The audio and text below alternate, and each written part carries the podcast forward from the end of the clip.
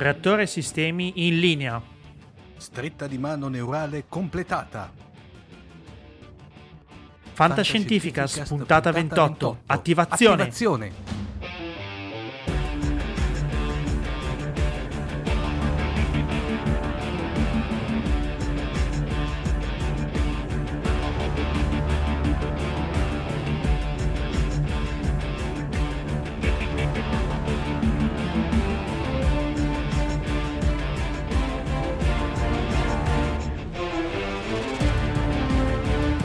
Questa puntata numero 28 di Fantascientificas che chiude questa stagione, diciamo, pre-agostana, pre-estiva, quindi season final di Fantascientificast. Eh, parliamo di un film recentissimo, come promesso, come ampiamente anticipato nelle scorse puntate, tutti lo stavano aspettando. Stiamo parlando ovviamente di Pacific Rim, film diretto da Gu- Guillermo del Toro e che eh, trae, eh, ispira- è prodotto dalla Warner Bros. Picture e Legendary Pictures, eh, distribuito in Italia da Warner Bros. e ehm, che prende spunto da eh, molti classici del genere, eh, robotico o kaiju, come, come molti di voi avranno sicuramente intuito dai trailer, comunque dalle anticipazioni che sono state fatte al film. Facciamo uno spoiler alert grande come una casa e eh, do il benvenuto al mio compare Omar Serafini Ciao. e il nostro Cylon Prof che per l'occasione è giunto in studio. Eccoci qua ragazzi, pronti per l'estate dopo questo filmone megagalattico. E il prof è qua come spettatore, come molti di noi, per cercare di analizzare il film e eh, veramente mh, penso che tutti siamo usciti gasatissimi dal cinema in quella sera, siamo andati a vederlo. eh, non, non pensi Max? Sei uscito gasato? Sei Sì, della generazione dei- di quelli che... Sì. Come spesso faccio in questi casi, mi sono portato due cavie. Ho tentato di portare tutta la famiglia, però mia moglie, quando ha sentito che si è voluta purtroppo far dare un minimo di spoiler iniziale, dice: Ma di che parla? Come ho detto, che, insomma, aveva a che fare con i robottoni giapponesi, dice: No, grazie, ha declinato gentilmente l'invito. Sono riuscito a trascinarmi il mio numero 4 e il numero 5, Alessia e Tommaso, che sono i due appassionati di fantascienza, che devo dire sono venuti estremamente scettici. Ho detto, ma dove, che sarà? E sono usciti contentissimi. Quindi questa è Eh, la migliore testimonianza che l'operazione è riuscita, insomma, eh? che loro sono dell'età, Alessia ha 18 anni, Tommaso 16, in cui non hanno potuto subire il bombardamento dei manga giapponesi come è stato per noi un po' di anni fa. Non Eh, infatti, perché è, è strana la cosa, perché comunque la generazione dei 30-40 anni, cioè io mi aspettavo di vedere molti più ragazzini, ma in effetti Sì. poi arrivato al cinema ci siamo accorti che erano tutti dell'età mia e di Omar. Esatto. E la cosa mi ha lasciato un attimino perplesso. In effetti mi sorprende questa cosa, tipo i tuoi figli non sono cresciuti a pane e robottoni, quindi... No, no, lo- sì, l'hanno visto, lo sai, eh, quelli lì, come si chiamano, Holly e Benji, no, non, non mi ricordo come si chiamano quegli altri, eh, diciamo il filone non classico, non Gigrobo d'acciaio, non Manzinga Z, no? però comunque qualche serie l'hanno intravista, però certamente non è il loro pane quotidiano, insomma, eh. ti ripeto, intanto infatti sono arrivati scetticissimi. In- invece, Invece sono Invece? usciti contenti. Come noi, come penso, no? siamo rimasti tutti entusiasti del fatto che effettivamente il film era veramente godibile, nonostante una evidente eh, trama fatta proprio come un grande omaggio. no? La storia è effettivamente, eh, come dicevamo poco fa in fuori onda, non c'è nessuno spoiler da fare perché una, spo- una storia così lineare, così classica nelle sue radici e ispirazioni che probabilmente tutti la conoscono. E però, nonostante questo, il film funziona, è, è divertente, è bello. quello che, Ma io, io ti dico, sì, scusa Omar. quello che ci ha dato l'idea, che l'abbiamo detto più e più volte appena usciti dal- dalla, dalla- dalla proiezione io e Paolo, che eh, non so se, le- se sei d'accordo Massimo, è una sorta di mh, collage di citazioni da varie, da varia fantascienza, ovviamente predominante quella eh, diciamo anime robottonica piuttosto che cajuega però nipponica. di... nipponica bravissimo Paolo. Eh, però è tutto co- amalgamato in una maniera se vuoi leggera ma perfetta secondo me questa volta. Cioè una ma ricordato effetti... ma... è un gran godere visivo. Cioè, abbiamo visto film in cui hanno speso miliardi di dollari negli effetti speciali mm. e che poi tutto sommato ti lasciano un po' freddo Invece questa volta, diciamo, gli effetti... Spe- Voi là, a proposito, l'avete visto nello splendore dell'IMAX? Sì. Oh, yes, yes, ah, yes. Immagino. Io infatti mi è venuto voglia di venire apposta a rivederlo nello splendore dell'IMAX. Io devo dire che non l'abbiamo visto in 3D, abbiamo fatto la scelta di vederlo eh, nella modalità tradizionale e ne siamo usciti contentissimi appunto visivamente. Non oso immaginare cosa sia con l'IMAX ma ti dico il 3D era veramente leggero. A un certo punto nel film veramente non, non ti accorgevi più neanche che, che ci fosse. Mm, non so te, Omar, ma io ho avuto questa, questa sensazione qua. Mm. Vederlo anche senza 3D non avrebbe fatto no. questa no. grandissima differenza. È sempre come diciamo spesso con Giacomo Lucarini, è un 3D per profondità, no Paolo? Per cui se c'è, sì, se sì, c'è sì, bene, se non c'è, non è che inficia sulla spettacolarità U- del... unito alla qualità d'immagine dell'IMAX, eh, beh, sicuramente quella, quella ha reso, quella ha reso, però il 3D eh, era no, proprio qualcosa di... Sì, perché è avvolgente, no? È sì, sì, sì, sì.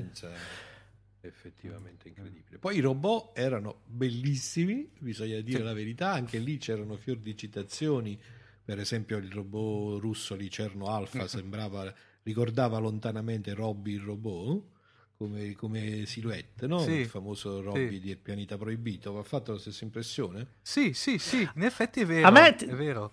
Ti, dico, ti, dico, la verità, adesso dico una bestialità. Mi, mi, mi ricordava Boss Robot di Mazinga un po' nelle Marines. eh, cioè, questa cosa. Era greve. in realtà sì. c'è un sì, era, esatto. In cui c'erano il pilota era, è molto simile anche in questo, adesso non ricordo il nome. Eh, Magnetico Robot faceva la sigla in cui c'erano il ragazzo eh, e la infatti, ragazza. Infatti, eh, eh era una delle. lì quel, quel, robot lì era abbastanza simile. Mm. Sai che, non so, uh, più, più, che Jaking, Jaking, Jaking, Jaking il magnetico robot, sì. Eh, e tra l'altro poi Massimo era forte perché poi ovviamente eh, ogni robot era stereotipato su, sui piloti, cioè per cui il russo era, dava l'idea di quello possente, massiccio. Quello cinese. Esatto, bravissimo. poi c'era quello, ci... cinese. Quello cinese era molto, sì. molto mobile, poi ovviamente no. E... Quello australiano era con gli alettoni, sì. bellissimo, pronto per il balzo nell'infinito. E, e, tra l'altro assomigliava in una maniera straordinaria all'Eva 01 di Evangelion. Ah, sì, sì, sì, sì, assolutamente. Dai, beh, effettivamente il film è una serie di citazioni in cascata. Anche i mostri, non... devo dire, che erano bellissimi. Sì, i mostri, devo dire la verità, mi sarei aspettato... Tra l'altro poi, Massimo, eh, una cosa che abbiamo notato, io e Paolo, che lì non riesco a capire se... Per me, io l'ho vista come citazione. Hai notato che tutti i combattimenti avevi... avvenivano di notte, rigorosamente di notte, e poi il kaiju uh-huh. non veniva mai fatto vedere nella sua completezza ok? Cioè si è visto solamente per Sempre nel frame. dettaglio. Questo perché? Sì, perché era proprio una tipologia tipica dei primi Kajuega, per cui parliamo per intenderci dal 54 fino ai primi 60, in cui i combattimenti venivano fatti di, di notte, ambientati notti, perché così almeno riuscivano anche così c'erano a, a, meno problemi esatto, bravissimo. E, e, poi soprattutto anche il, l'antagonista di turno, in questo caso parliamo di Godzilla o di Gamera, perché eh, andavano co- collocati su questi due kaiju i, i, i film di, di questo periodo storico, eh, erano eh, inquadrati non nella loro completezza, ma eh, a pezzettoni, non so spiegarmi, un po' come Cloverfield, no? che Cloverfield te non riesci a vederlo completamente il mostro, non lo vedi mai intero. intero. Fra parentesi, ragazzi, ho rivisto Cloverfield. Un unico frame, forse. L'altra sera è veramente bello. L'ho, l'ho rivalutato. Sì, Fa... noi, eh, Cloverfield, noi Faccio... parlo sempre ah. al plurale perché ho visto Cloverfield sempre con Tommaso e eh. Alessia e a noi onestamente mm. invece non è che ci sia piaciuto. Devo dire la verità, faccio outing, l'ho rivisto, mi è piaciuto, non eccesso però rispetto al primo giro Va che bene. l'ho visto. Allora gli daremo una seconda. Ma andiamo, mandiamo la letterina a JJ, Omar, tranquillo. Così gli mandiamo le scuse. Eh, direi di proseguire così. Allora, eh, una breve, magari fare un una, una... riassunto del film?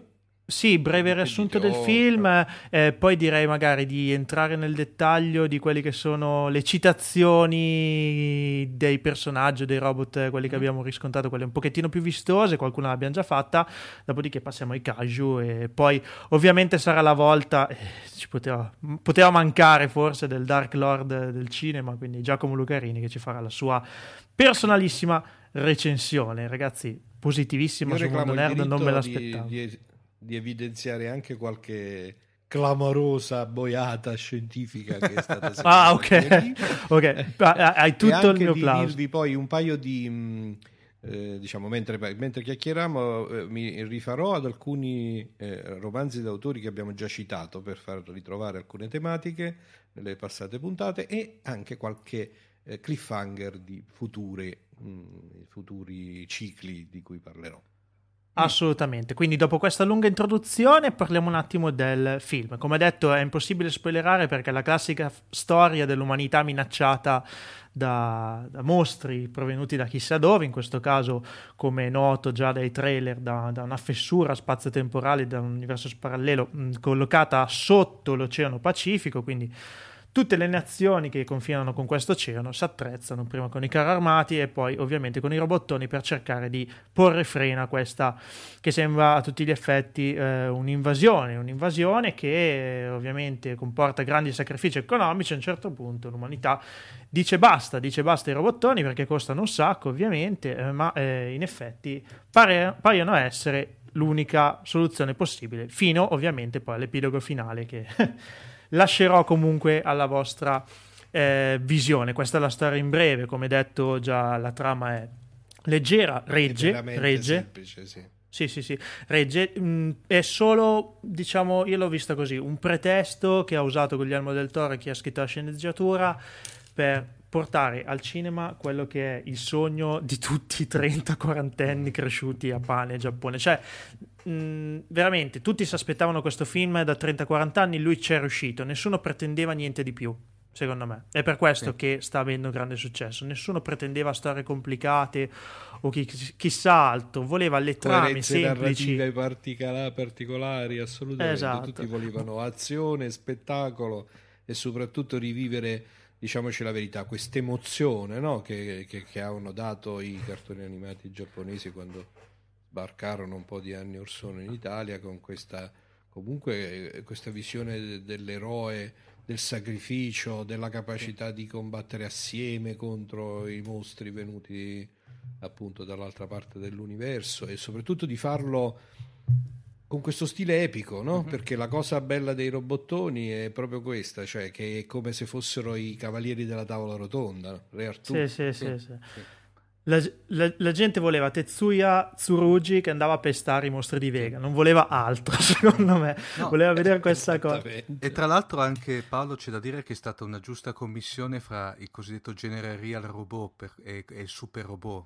Sì, sì, per, per, cui, vero, per, i po- per, i pochissimi dei nostri ascoltatori che non sanno la differenza, fondamentalmente il super robot per intenderci è il Goldrake o il Mazinga, Mazinga. di turno, dove praticamente c'è il robot invincibile con armi armi improponibili.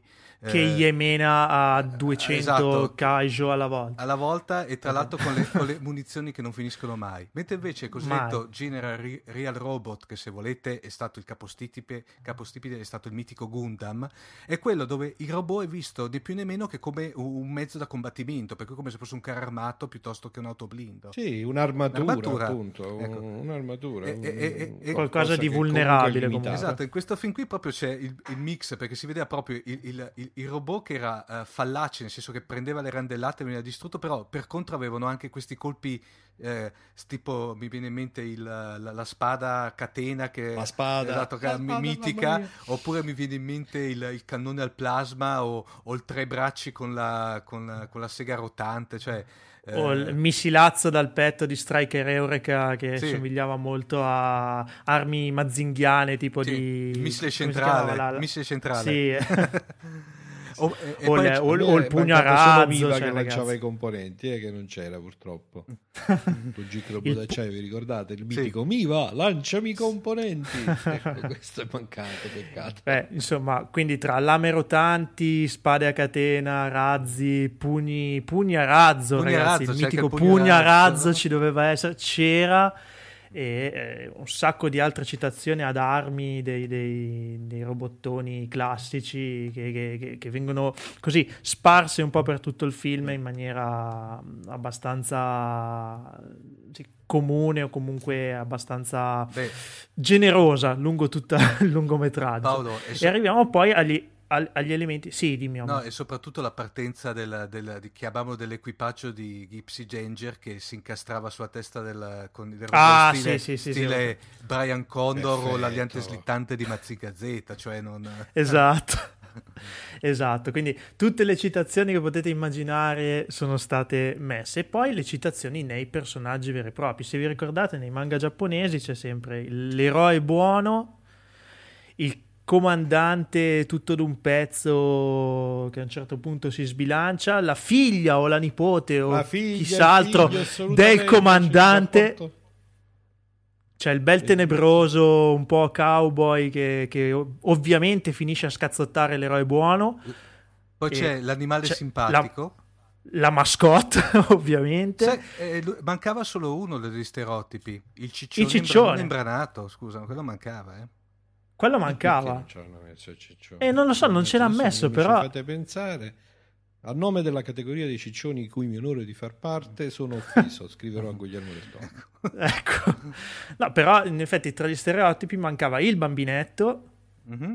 e ciccione, cioè erano due proprio degli, degli due capisaldi, degli ster- due capisaldi che sono mancati, probabilmente dato che ci sarà un seguito, eh, ecco, diciamo che sarà, sarà, molto probabile che, che, che, che ci farà ci farà questo piacere. Anche se ha detto Guglielmo del Toro, pare in alcune interviste, che, che, aggiungerà molti altri elementi. Sarà un film forse un pochino più complesso, insomma, ci ha fatto vedere le scazzottate, vedremo tra due o tre anni, quando uscirà Pacific Rim 2, come si evolverà la storia. storia. Altro, uh, sì, tu dici la storia, tra virgolette, oh, ma è, eh, sì, insomma, la storia, diciamo, abbastanza semplice. Cos'altro si inventerà, insomma, per, per, come pretesto? qualche fare... punto debole? Vai, finora poi passiamo... Quelli... Sì. No. Allora, sì, qualche sì. punto debole ci sta, eh, anche sia un po' nella trama, eh, come dicevamo, per esempio... Beh, più che nella trama, diciamo nella recitazione, devo dire, sono rimasto un pochettino deluso, per esempio, del personaggio femminile, mm. che, devo dire la verità, mh, mm, mi sembrava un po' imbranata nella ho, not- ho, not- ho, notato du- ho, notato, ho notato un paio di cose, Max, a questo proposito due dici, personaggi dici. femminili in tutto il film.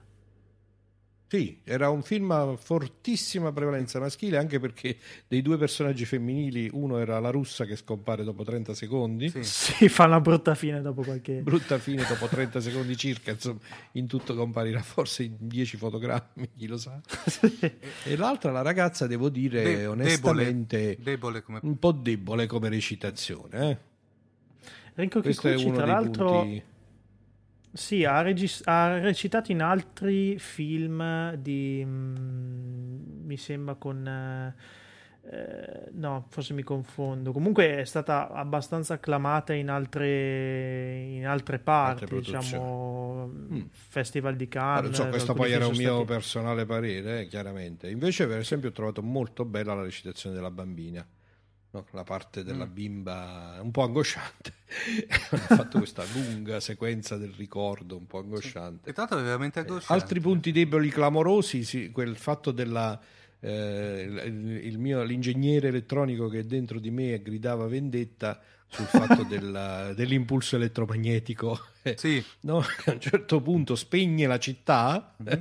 però Gypsy Danger siccome era nucleare ed era analogico, sì, analogico lui continuava dai. a funzionare bellissimo Eh, ma mi lì, sa, mi, mi, mi, lì, una paccherata veramente clamorosa. a meno che, ma... a meno che nel, nell'Olimpo delle citazioni che questo film qui volevo citare il classico virus informatico stile Independence Day, ve lo ricordate, no? Quel tizio che arrivava su, attaccava ecco, il Mac certo. e infettava la, il computer. Oppure Battlestar Galactica con i Viper nuovi che, che, finivano male, quelli analogici, anche lì quelli stava analogici. No, beh, lì era più credibile però perché si parlava della computerizzazione, quindi del virus che in qualche maniera riusciva ad attaccare le, i nuovi modelli perché era stato progettato dal dottor per quello. Baltar. Ba- ba- Baltar. Esatto. Baltar. Mentre invece qui era proprio una clamorosa baggianata no? il fatto che un impulso IM disattivasse mm. certi tipi di, di, robot e non altri. Insomma. Sì, avrebbe dovuto Però, friggere beh, qualsiasi passiamo, impianto. Eh, diciamo, stavamo proprio cercando il pelo nell'uovo delle cose che non ci abbiamo fatto caso, diciamo eh, così. Voi, ecco, chi non è elettronico, magari eravamo distratti da altro. E poi? Particolarmente.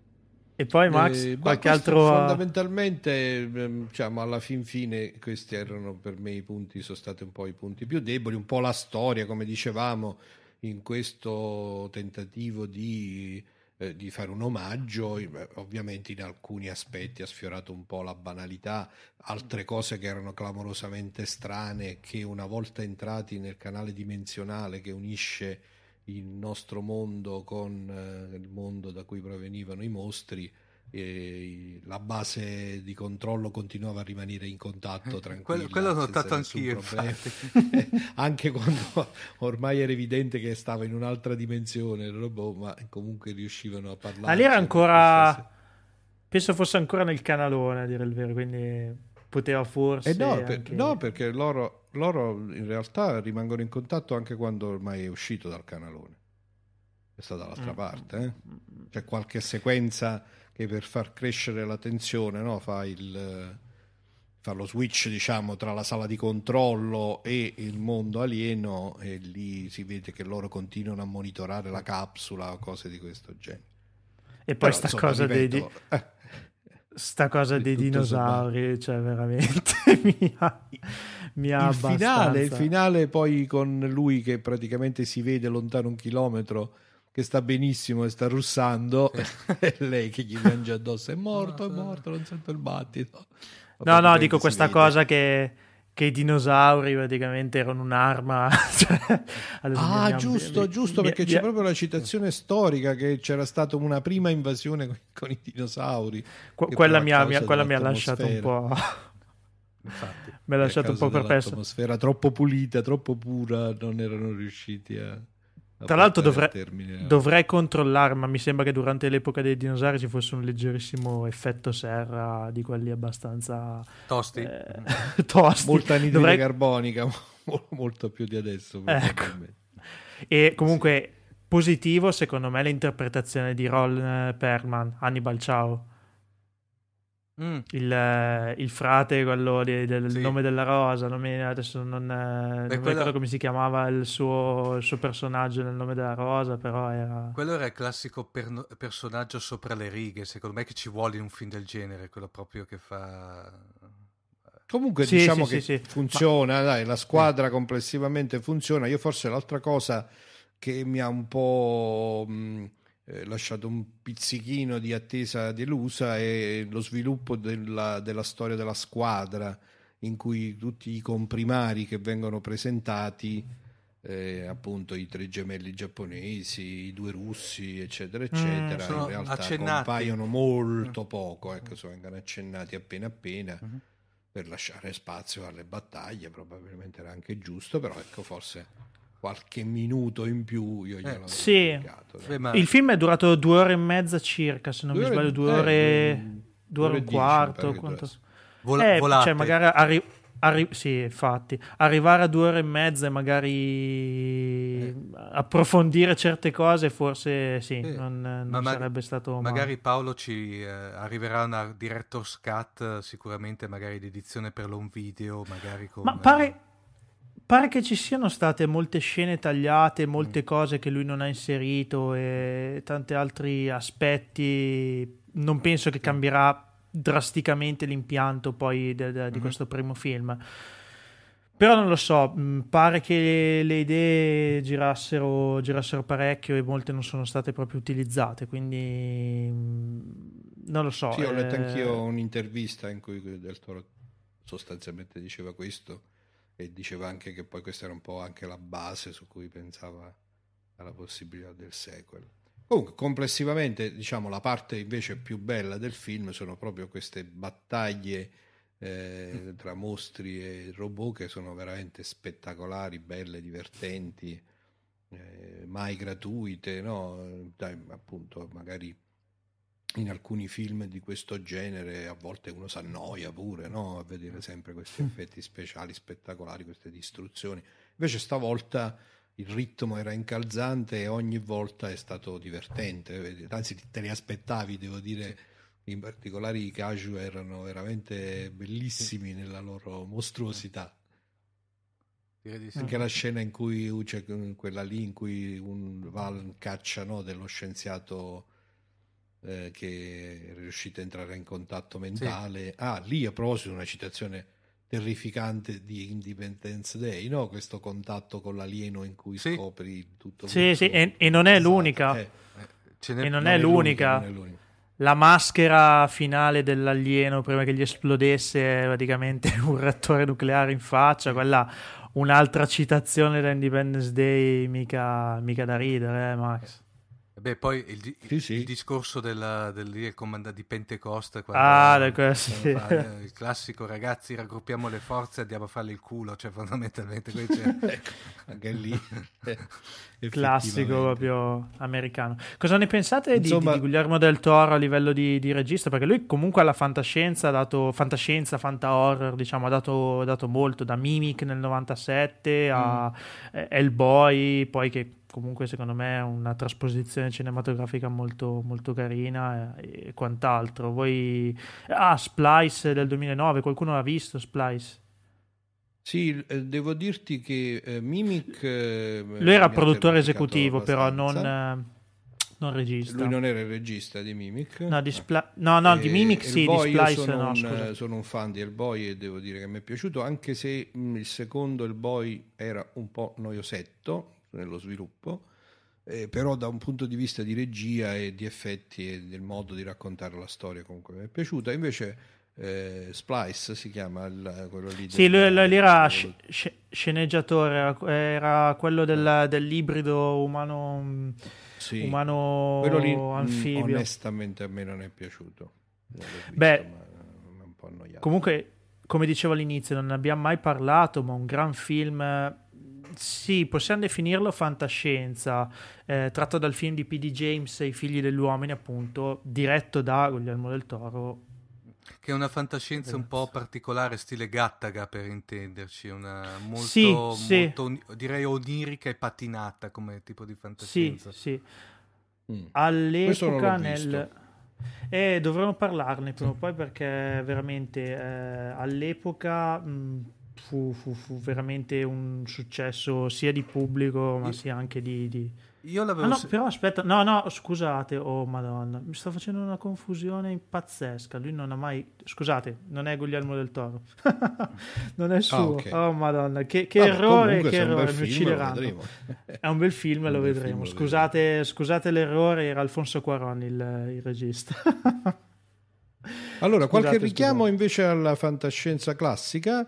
Eh, nel ciclo dei principi demoni o demoni, io non riesco mai a capire bene come si pronuncia, che vi, vi ricordate sì, che, mm, eh, che, vi ho mm, citato qualche puntata fa mm. e che rimane uh-huh. uno dei, dei cicli che a me veramente piace da impazzire, c'è la scolopendra meccanica, eh, infatti... quindi c'è questo mostro costruito come un capolavoro di ingegneria mm. fatto apposta per terrorizzare la gente e quindi c'è questa idea in cui in, c'è un pilota, che c'è sta il pilota all'interno e che c'è questa, questo mostro meccanico, quindi se volete un po' un ibrido uh-huh. che ricorda questa idea dei robot, sì. questa volta in cui il robot fa il mostro stesso, quindi a chi non l'avesse ancora letto il ciclo dei principi eh, demoni suggerisco di farlo e magari anche di appunto vedere questi paralleli. Scolo... Ce l'ho lì, piccolo...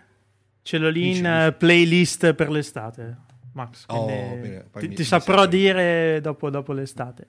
Invece, rifacendosi a un'altra caratteristica del film, che è quello della guida neurale, della guida dei robot fatta da mm. due piloti che devono, com, eh, devono condividere, mm-hmm. devono praticamente fondersi a diventare un'unica entità, che pure è una citazione abbastanza classica di alcuni eh, fumettoni giapponesi, sì. in particolare quello che abbiamo sì. citato prima, no? Jaking, il mm robot, c'erano i due piloti. Eh, ma in qui in particolare è portata avanti nel film eh, di Del Toro in Pacific Rim questa idea della fusione mentale sostanzialmente sì. no? la fusione mentale in particolare proprio con la condivisione completa e col controllo, quindi di due persone che diventano una, che devono diventare una per avere un coordinamento completo in battaglia. Qui vi faccio un piccolo cliffhanger, c'è un bellissimo ciclo di romanzi di fantascienza fondato sul concetto di paratwins, di Paratwi- eh, paragemelli. paragemelli. I paratwins, eh, non vi dico né l'autore né le storie perché appunto poi ne parleremo a lungo, ma lì diciamo eh, è un po' nel, lo stesso concetto guardato allo mhm. specchio, lì sono proprio due gemelli mentali eh, che non necessariamente sono due gemelli nel senso fisico del termine, quindi ricorda molto proprio questa idea di Pacific Rim, cioè di trovare un'accoppiata mentale tra due persone e che porta a un coordinamento completo, eh, completo e che dà via a un guerriero che ha poteri superiori al normale ne, parl- ne, parleremo perché ne vale la pena, è un ciclo di bei romanzi fondati su questo concetto di paratwin. E via che ci ha messo Segnatelo. anche la fantascienza gold, sì sì. Io, io, invece dal canto mio Paolo vorrei fare una sorta di excursus fino ad arrivare a quello che chiamiamo la, un escur- breve excursus fra quelli che sono le opere citate da cui Pacific Rim pesca a piede mani, no? A livello di kaiju? A livello, a livello di, di kaiju di... e anime, e beh, anche poi ah, cadendo okay. nel tokusatsu, perché praticamente, come, come, diciamo più volte, i tokusatsu prima o poi dobbiamo toccarli. Questa volta diamo... C- c'entrano sempre. Eh, toku... eh, questa volta diamo una sorta di, dai, di, come dire, di, an... di, micro antipasto ai nostri ascoltatori. Vai, vai, Omar. Allora, diciamo che il tutto nasce, ragazzi, nel 74, quando il buon Gonagai e, e anche l'altro altrettanto buon povero perché è mancato da relativamente poco, Ken Ishikawa. Creano, Sempre siano lodati. Creano uh, Getter Robot, che è arrivato qui in Italia come Space Robot, che era quest'anime uh, di 51 episodi, dove uh, prima di tutto Getter Robot era fondamentale perché è stato il primo, uh, il primo uh, robottone componibile della storia del, degli anime, per cui avevamo i tre navicelle che si univano eh, in diversi modi dando vita a tre forme diverse di robot. Ma soprattutto eh, entravano in ballo quello che era il popolo rettile del regno dei dinosauri, che erano entrati in uh, ibernazione durante il, mezzo, il Mesozoico, che poi per svegliarsi per andare a conquistare la Terra.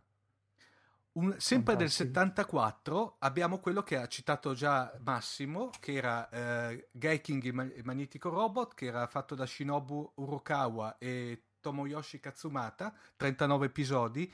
Qui in Italia è arrivato incompleto in quanto è arrivato eh, monco degli ultimi 5 episodi, eh, anche se sono reperibili tramite Yamato Video eh, i 5 episodi con un doppiaggio differente proprio per concludere quest'opera. È un anime un po' particolare, Jaking, perché è arrivato successivamente a Gig Robot, eh, qui in Italia perlomeno. Eh, sì. Era, un, era molto, io lo trovo molto eh, molto 70 passatemi il termine, perché aveva queste colorazioni molto particolari, viola, belle forti, molto, molto 70, mi viene di dire. Ma... E poi era giocato molto sulla storia del rapporto tra i due. Bravissimo, no? esatto. Ragazza, infatti, esatto. infatti avevamo, avevamo, Takeru e Mai, che era la ragazza che fra parentesi era anche la figlia dell'ideatore del robot. Che, eh, si, quindi... che, si, univano assieme e, faceva, e formavano, diventavano il cuore pulsante di questo, di questo di questo robot. Uh, la caratteristica però è che qua non, è, non, non, era mai ben chiaro se questa loro fusione portava anche una sorta di, come accade in Pacific Rim, di eh, scambio, unificazione delle menti, non so se mi spiego, lì erano, restavano sempre separati. Una cosa bellissima comunque di, quella, di quell'anime lì, se vi ricordate, era la, colonna la, la sigla italiana. La sigla italiana canzone. era stupenda, secondo me una delle più belle. Delle... Era molto bella, sì, sì. Passiamo poi eh, nel 74 con, eh, entrando nel mondo dei Kajuega con il mitico, secondo me il più bel film, che è Godzilla contro i robot dove per la prima volta compare il mitico Mecha Gojira, cioè alias la nemesi ah, meccanica ah, di Godzilla. Uh, qui in questo caso, se volete, i ruoli si invertono, nel senso che il Mecha Gojira è il cattivo perché viene creato una, una razza di alieni che, eh, con lo scopo di eh, asservire la Terra ai loro scopi e Godzilla insieme a King Caesar, che è un altro mostro della mitologia giapponese, si uniscono insieme per sconfiggere questo questo, eh, ro- eh, questo robottone. Questo robottone. Tra l'altro, robottone anche qui dotato di armi straordinarie, anche lui, eccetera. Però quello che soprattutto da là, Mecha Gojira dopo diventerà uno anche qui dei kaiju più famosi del Pantheon Toho. Infatti verrà rip- Mi pare che poi ne hanno meccanizzati parecchi di, di, di, di kaiju sì, da, da, lì in poi. Da, diciamo che poi ci sono state anche, evi- evito di citare il Moghera che app- appare nei Misteriani perché fa veramente una fugace apparizione, secondo me molto molto inutile, devo dire la verità. Evito di citare poi il, il, il Moghera 2, che non c'entra niente col Moghera 1, che verrà riproposto più avanti negli anni 90 in Gojira uh, versus Space Gojira, che è, un altro, è, un, è uno diciamo della saga eh, Ensei di, di Godzilla. Uh, qui evito, sai Paolo, perché Godzilla io uh, mi riprometto sempre di, di, fare, di, fare, veramente una serie di interventi proprio focalizzati sul mitico Godzillone, no? Eh, tra l'altro nel 75, dato che aveva fatto successo, eh, Mecha Gojira viene ritirato fuori dalla naftalina e per l'ultimo film della, uh, della, diciamo, della prima saga di Godzilla, che era Uh, distruggete Kong, la terra in pericolo. Un giorno spiegherò anche il perché certe volte di queste traduzioni molto strane dei titoli italiani, adattamenti molto strani dei titoli italiani, che nella versione originale è Mecha Gojira no Kyakushu, che sarebbe il contrattacco di Mecha Gojira, dove Mecha Godzilla viene, eh, come dire, eh, rigenerato. E qui c'è una cosa interessante Paolo, perché anche qui questa volta abbiamo da una parte Godzilla e Anjirasu, che è un altro mostro buono del pantheon giapponese, che si scontra con da una parte eh, Mechago- eh, Mechagodzilla e contro il Titanosaurus. La cosa interessante è che sia Mechagodzilla che Titanosaurus sono controllate dal cervello di una ragazza che era stata eh, ricreata come cyborg. Per cui se volete un mm. pochino mm. ci sta. Arriviamo fino al 76 con quello che era un cosiddetto tokusatsu a tecnica mista, cioè vuol dire che è un particolare genere dove c'è una commissione fra live action, animazione passo 1 e cartoni animati. E parliamo di Born Free della Tsuburaya Production. La Tsuburaya Production è la casa di produzione televisive di Eiji Tsuburaya, che era il papà di, il papà di Godzilla, l'effettista maestro della, della Toho per intenderci, e una serie di 25 episodi, qui abbiamo, in questo caso c'è un passaggio di una cometa vicino alla Terra, proprio con uno sconvolgimento della crosta terrestre e fa ridestare i dinosauri. Eh, che qui sono buoni per Quindi c'è proprio la fissazione cioè, eh. dei dinosauri era abbastanza mm.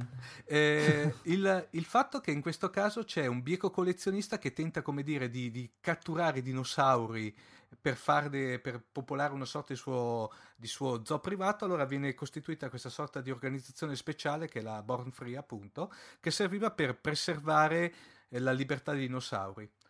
Uh, Bellissimo, un Jurassic Park. Bravissimo, tra l'altro se lo vedi adesso è, è, forte perché l'animazione a passo 1 massimo fatto come il vecchio King Kong del 34, eh, per cui con i mostri di plastilina, con i dinosauri di plastilina, no? Fantastico. Poi passiamo al 78, sempre un tokusatsu, e parliamo di Poseidon, eh, sempre della Tsuburaya Production, 52 episodi.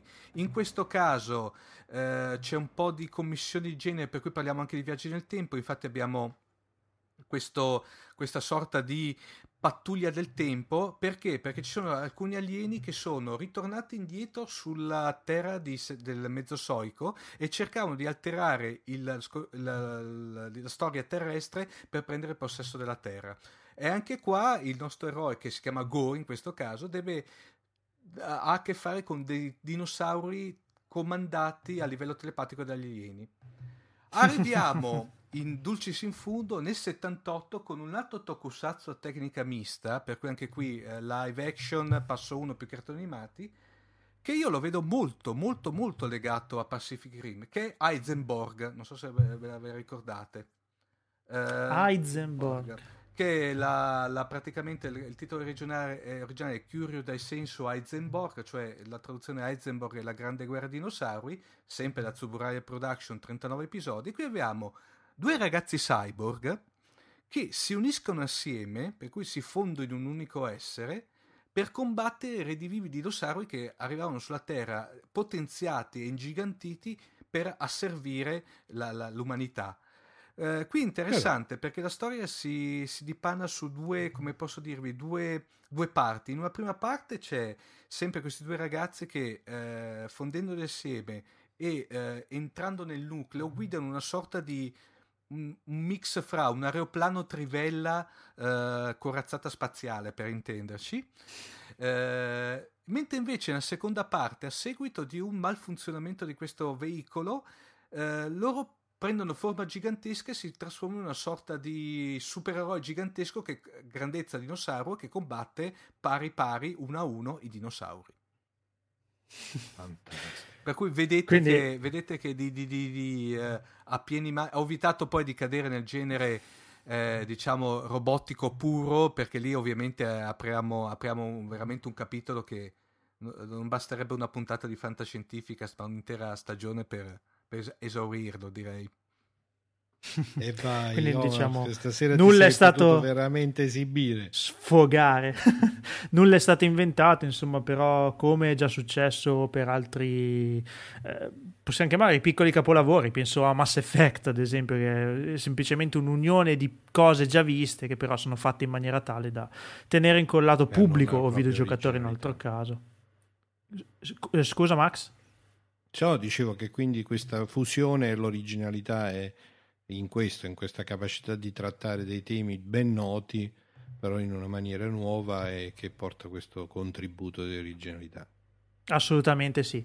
L'ultima cosa, poi, eh, prima di passare alla, recensione del nostro Signor Oscuro, Omar, per quanto riguarda invece i kaiju veri e propri che sono comparsi nel film, somiglianze o cose strane? Allora, mi vengono in mente, guarda, soprattutto allora, somiglianze direi di no, Paolo, cioè non ci sono citazioni, se vuoi tranne eh, uno solo che a un certo punto, ovviamente qui cado, devo dare purtroppo lo spoiler, quello che dopo per intenderci si trasforma in una sorta di, di chiamiamolo di, pipi, di, pterano, di pterodattilo mm-hmm. e prende il volo, lì prende una citazione a Rodan per intenderci palese. Mm. Eh, però devo dire, tutto sommato erano rispetto ai kaiju proprio canonici, per cui parliamo delle serie Godzilla, Gamera e Company, direi che erano abbastanza, eh, se vuoi, superficiali ma con un certo carattere direi perché si vede che erano prima di tutto abbastanza se vuoi non furie cieche ma avevano una certa logica di combattimento sì, tant'è che poi iniziavano proprio a collaborare esatto, in, alcuni, esatto. in alcuni casi. E infatti, soprattutto nel finale, quando sbucano fuori 3 o 4, per, eh, si vede proprio che fanno degli attacchi coordinati. Eh, però, devo dire la verità, erano mh, mm, grosse somiglianze in questo caso, Paolo, tranne proprio quella citazione a Rodan, non ne ho viste tantissime. No, no, sono abbastanza originali, poi devo dire, eh, com, appunto, sono belli, cioè effettivamente riescono con realismo a rendere questa gigantesca mostruosità. Ecco, e poi diciamo più che altro Massimo poi li vedevo molto peculiari, cioè mi spiego, quello per intenderci, eh, quello che aggredisce, che poi viene abbattuto prima col pugno a razza, poi a colpi di cannone al plasma, lo vedevi che era basava tutto sulla forza fisica, però lo vedevi con una certa coerenza. Sembrava uno scimmione. Sì, però lo vedevi, Paolo, non so se riesco a, a, a trasmettere la, quello che voglio dire, proprio lo vedevi che combatteva con la sua prerogativa, cioè la forza fisica, quell'altro che dopo si trasforma a quello incinta per intenderci, sì, sì. Eh, lottava con... Eh, a, a, me mi ha ricordato molto una sorta di, eh, di chimera, per cui la, una sorta di qualcosa di felino con la coda da, da, da, da sì, molto, molto agile. Faceva la furbizia, mhm, esatto. mm, la furbizia e l'agilità sì. delle sue, le sue, le sue armi. Eh, mi dimenticavo prima di passare poi a Max, ritir- al, scusate, a Giacomo, ho ritirato fuori anche una così un vecchio videogioco, forse l'unico di un certo spessore che negli anni 90 ha trattato il tema dei robot, diciamo, dei super robot, comunque dei, dei real robot ed è One Must Fall 2097, edito da Epic, girava su MS-DOS nell'anno 1994. Mamma Max, mia. io so che tu te lo ricordi questo. Sì, sì, me lo ricordo, me lo ricordo, infatti, molto carino. Era un fantastico picchiaduro di incontri tra robot giganteschi che erano ampiamente customizzabili e ampiamente diciamo modificabili sia da un punto di vista di eh, colori ma anche di eh, vere e proprie abilità con, eh, con, un certo budget che poteva essere speso tra un livello e l'altro. La trama era molto semplice. Nel 2097 diciamo questi erano incontri televisivi che però celavano eh, in qualche modo test su nuove tecnologie militari e eh, era forse il primo videogioco eh, in cui si vedevano appunto robot giganteschi fare veramente a eh, botte che io ricordi non ne sono usciti poi molti. Forse negli anni 90 cominciava a scemare un pochino la passione per, per questo tipo di, di, di, intrattenimento. Penso che siano sicuramente usciti videogiochi legati a eh, Gundam piuttosto che alle eh, serie più recenti, ovviamente, piuttosto che a um, Neon Genesis Evangelion, altro secondo me anime sì. ampiamente citato in Pacific sì. Rim però non ho, diciamo, non ho avuto modo di, di giocarli. Che io ricordi questo One Must Fall 2097 è veramente il primo ah. videogioco dove i robot antropomorfi la facevano proprio da padrone. Paolo, io posso citare l'unico, uno dei pochi, sai, la idiosincrasia dei, videogio- dei videogiochi, però l'unico che posso citare abbastanza simile è uno che era una sorta di, eh, diciamo, era, era um, il videogioco, che è un videogioco di Gundam, che più che altro era mm-hmm. una mhm. sorta di, d- uh, aveva dei spezzoni fatti in live action, in, inframmezzati dei, dalle parti giocabili, però diciamo le parti giocabili erano veramente ridicole e ingiocabili. Quelle molto belle invece erano le parti, diciamo, di collegamento. Eh, non per niente, appena ho avuto le prime prerogative di programmazione, cosa ho fatto? Ho estrapolato dal CD il, i video e li ho uniti assieme eh, forse mi ricorda era proprio uh, Gundam Mobile Suite Gundam. Ah, Gundam. Forse Gundam, era qualcosa di proprio... tipo strategico in cui dovevi muovere i robot no su no, era proprio, no, no, no, funzionava praticamente. Immagina che c'era proprio l'epopea di Gundam proprio da quando viene scoperto su Side non mi ricordo la Side ah, di ah, Gundam ah. Eh, andando avanti poi compare anche Charles Aznable per cui scia dalla cometa rossa. Eh, fi- però era, immagina che era infra, eh, pot, proprio parti filmate, ma anche fatte uh-huh. bene, proprio con attori, e poi c'erano le parti che... Se, il collegamento fra la, le scene successive erano queste parti giocabili che erano, ma veramente a parte brutte, ma brutte proprio come caratteristiche tecniche, ma anche cretine se vuoi, e soprattutto ingiocabili. Per cui, eh... Va bene, quindi bisognava solo vederselo. Sì, esatto, infatti ti ho detto... Andare al filmato successivo. No, appena, appena, ho fatto, proprio mi sono rotto le scatole, ho tirato, ho estrapolato i video, li ho montati assieme e mi sono potuto... Sei visto esatto, esatto. Comunque, concludendo su One Must Fall, nel 99 il gioco è stato dichiarato freeware perché a livello commerciale non fu un, proprio un successone. Nonostante ciò, io me lo ricordo anche con buon come abbastanza positivamente. Quindi ancora oggi è possibile scaricarlo da vari fansite eh, che hanno fatto anche modifiche, hanno aggiunto vari extra, hanno proprio eh, così smanettato sul codice sorgente per, per tirare fuori il meglio da questo gioco. Bene, qualcun altro ha qualcosa da aggiungere poi a livello di spettatore su, su Pacific Rim? Oltre ovviamente a andate a vederlo, andate ah, a sì, vederlo sì. se non l'avete no. visto. Beh, se non l'avete visto non vi siete neanche goduti fino in fondo questa puntata di Fantascientificast. Massimo, Quindi andate a vederlo e poi risentiteci. Te che, Vai, te che sei, diciamo, molto critico, devo dire la verità, secondo te questo può essere, almeno fino adesso, il film di fantascienza dell'anno? Ah, senz'altro, sì, sì. Io l'ho avuto primo in classifica nel 2015, gli altri, senz'altro. Gli altri ha preso solo mazzate fino adesso, eh? Eh sì. Cioè, nel senso che c'è sempre stata la critica feroce, mm. abbastanza così pronunciata e abbastanza trasversale su tutti gli altri titoli che sono usciti quest'anno. Quindi sono abbastanza d'accordo con voi, devo dire. Sì, ma Paolo, anche perché come te hai detto, eh, hai, hai, hai, hai, giustamente detto, questo qua era il film che la nostra, almeno la, la, la Gold Generation aspettava da, dalla vita. Sì, sì, da, da, da 20 anni almeno, 20-25 anni mm-hmm. almeno. Per cui è, è, è, giusto, è, giusto, così, cioè questo è classico. Devo dire la verità, poi tutto sommato, come ripeto, secondo me è un giusto mix fra uh, belle, qualità tecnica, la trama, sì, in questo caso la trama passa in secondo e terzo piano. Cioè quello che è incredibile, che io devo dire la verità, uh, non uscivo così da un film che due ore e un quarto che sono volate, volate letteralmente. E con la voglia ah, di rivederlo. Sì, sì, esatto. Ah, sì, sì, sì, sì, sì, esatto. sì, sì. Non vedo l'ora che esca un video. Sì. Sicuramente in qualche punto imprecisato del prossimo autunno uscirà un video, sarò il no. primissimo acquirente. di questo sono sicuro. Va bene, grazie per averci fatto compagnia fin qua, Max. Grazie a voi ragazzi, come sempre. Una buona estate a tutti. Ciao. Ciao. Ciao ciao.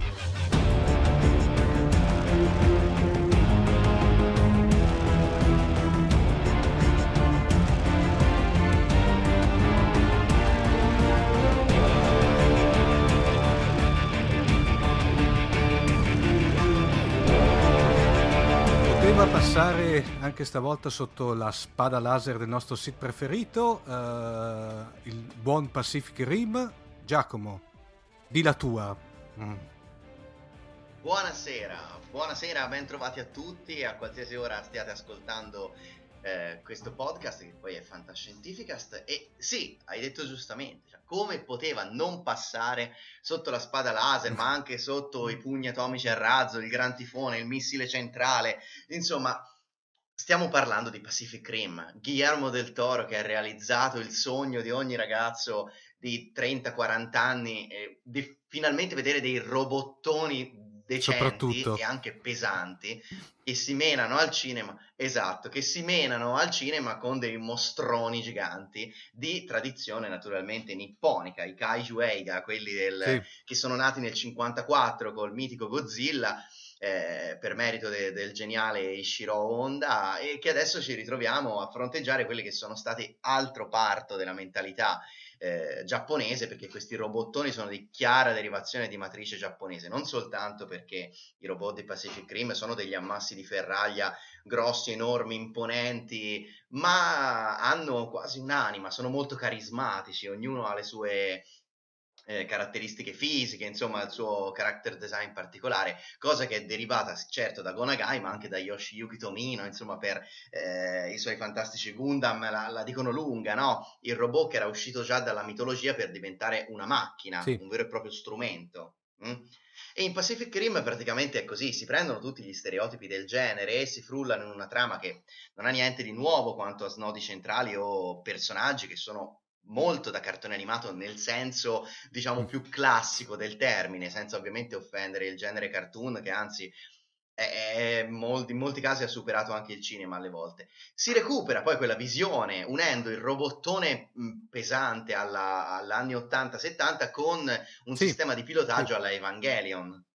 Molto molto, molto moderno molto sì, anni mo- molto in 90-2000 eh? e anche, anche Esatto, anche cioè, per apprezzare pienamente Pacific Rim non ci si può fermare alla trama o agli sganassoni, posto che usare un, una porta aerei come mazza da baseball e, e, dei container navali come tirapugni è sempre molto bello, no? Vedere questo.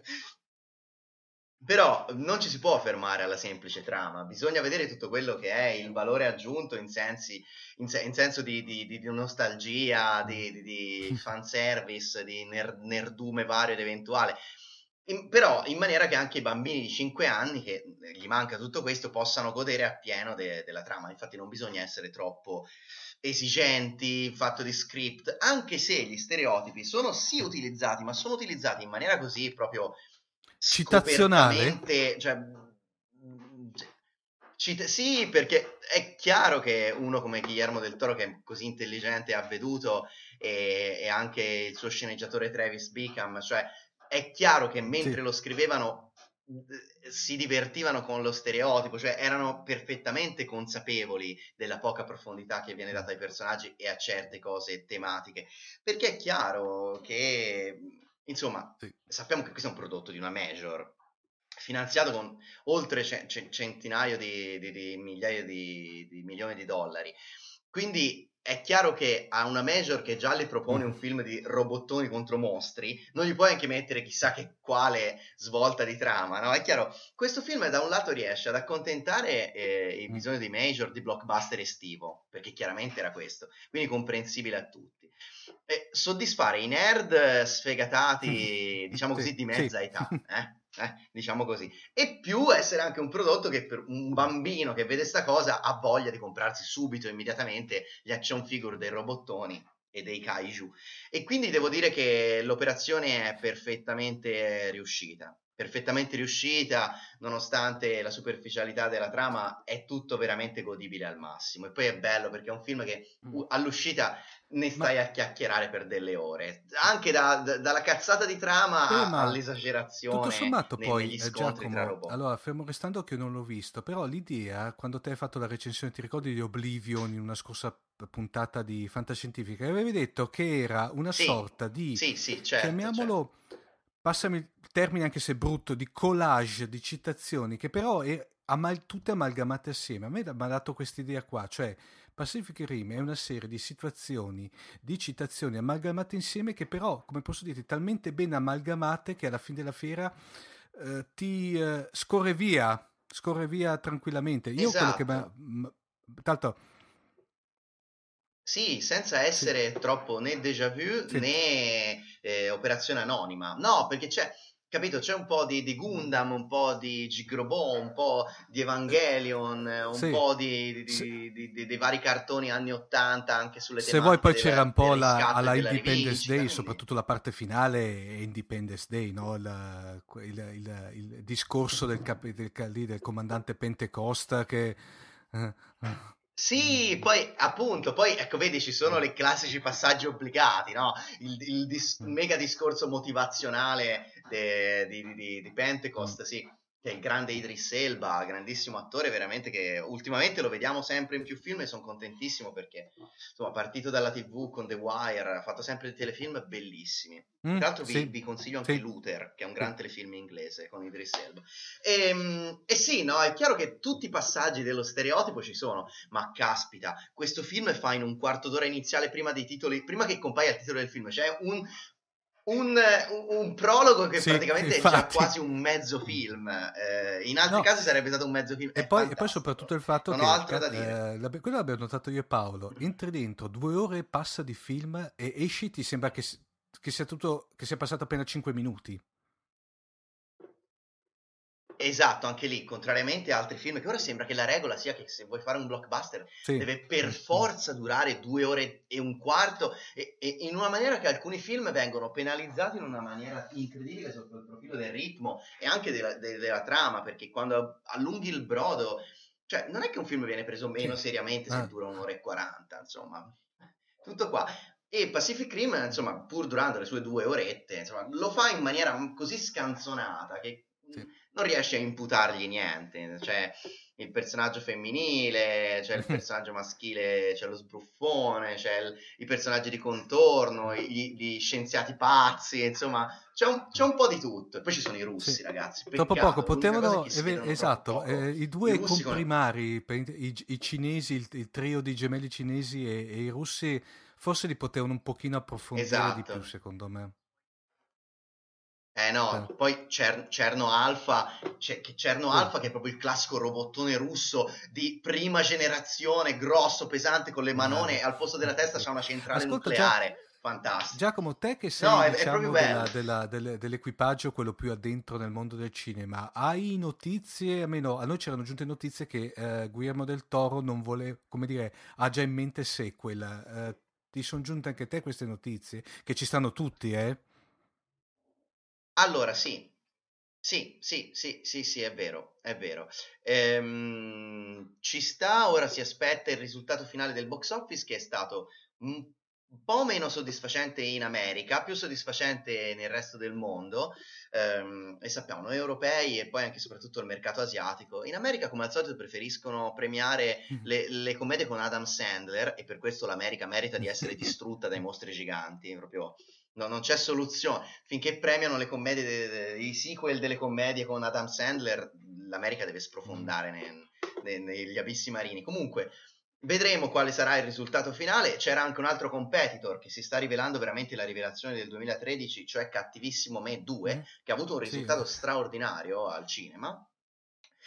Però anche Pacific Rim, insomma, si sta difendendo. Nel resto del mondo contiamo che, insomma, riuscirà quasi sicuramente a raddoppiare eh, i costi. I ricavi riusciranno a raddoppiare i costi, quindi eh, sicuramente potrà esserci un sequel, di cui però attualmente Guillermo del Toro non si è ancora voluto sbilanciare su niente. Si parla oh, già di robot componibili, sì. sai, più, tipo alla ghetta eh sì, eh, non, non, si sa, queste sono solo voci di corridoio che naturalmente... Forse la in America ha pagato il fatto che esatto. evidentemente da loro i, cart- i cartoni robot- robotteschi, e, forse beh no, i Kajuega no perché anche loro avevano una... cioè i film di Godzilla sono arrivati anche da loro.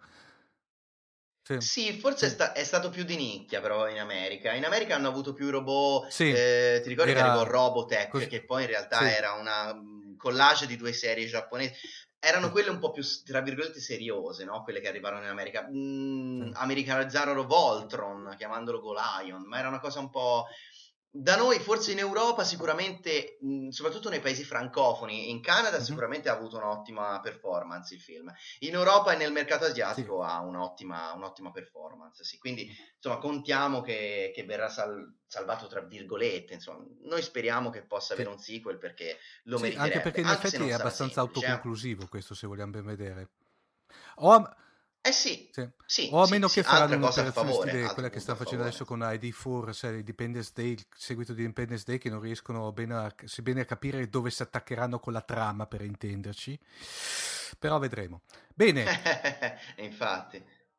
Io vorrei vedere uno spin-off su Cerno Alpha, ti dico la verità. No, su, scusa, su, vorrei mettiamola lì, magari c'è, c'è, va in porto, un prequel. Un prequel, sì, sui, sui, sei anni in cui Cerno Alfa ha difeso la muraglia eh, dell'est. E io voglio quello, voglio quello, voglio Cerno Alfa, voglio questo robottone pesante, un, un orso sì, praticamente. Infatti. L'orso russo di memoria tarantiniana. Va bene, allora anche per questa stagione l'ultima recensione di Giacomo, di Giacomo, che però ovviamente non va in ferie perché Giacomo lo potete tranquillamente leggere sul blog Mai. cugino che è Mondo Nerd. Eh, Giacomo, grazie ancora ovvio, e a questo punto beh, io te le dico, buone ferie, ci risentiamo a settembre. Grazie, grazie a voi, anche buone vacanze a tutti voi, agli ascoltatori ovviamente di Fantascientificast e ci Ciao. risentiamo sempre su queste frequenze. Ciao!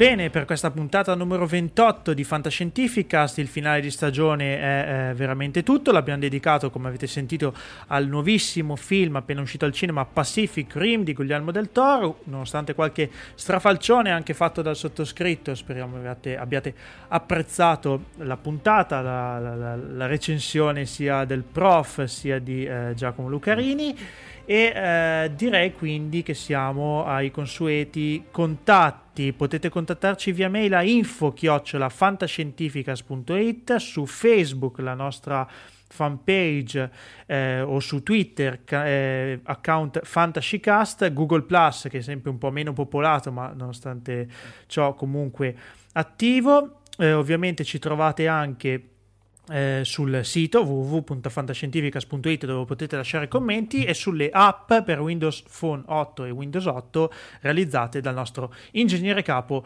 Luca Di Fino. Uh, Paolo, è doveroso in conclusione di questo finale di stagione ringraziare un po' tutto l'equipaggio di Fantascientificast. Uh, Assolutamente di- sì. Io direi in primis il Cylon Prof che ormai è diventato ter- il terzo componente, giusto? Parlavamo di robottoni e il terzo pilota per intenderci, no?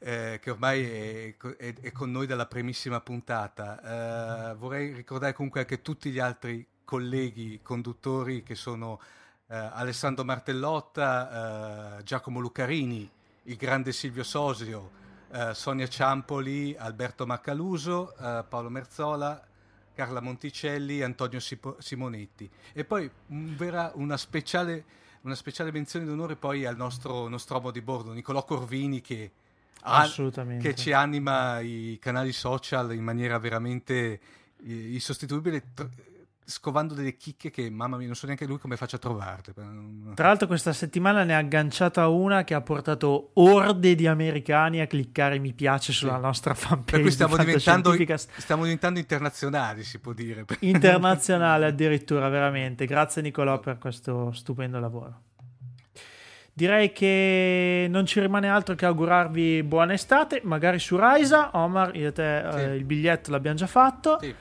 E eventualmente, insomma, ci vediamo lì. Non vi lasceremo soli durante l'estate. Stiamo programmando magari di mettere qualche pillola di fantascienza nel, nel feed, giusto per non lasciarvi orfani.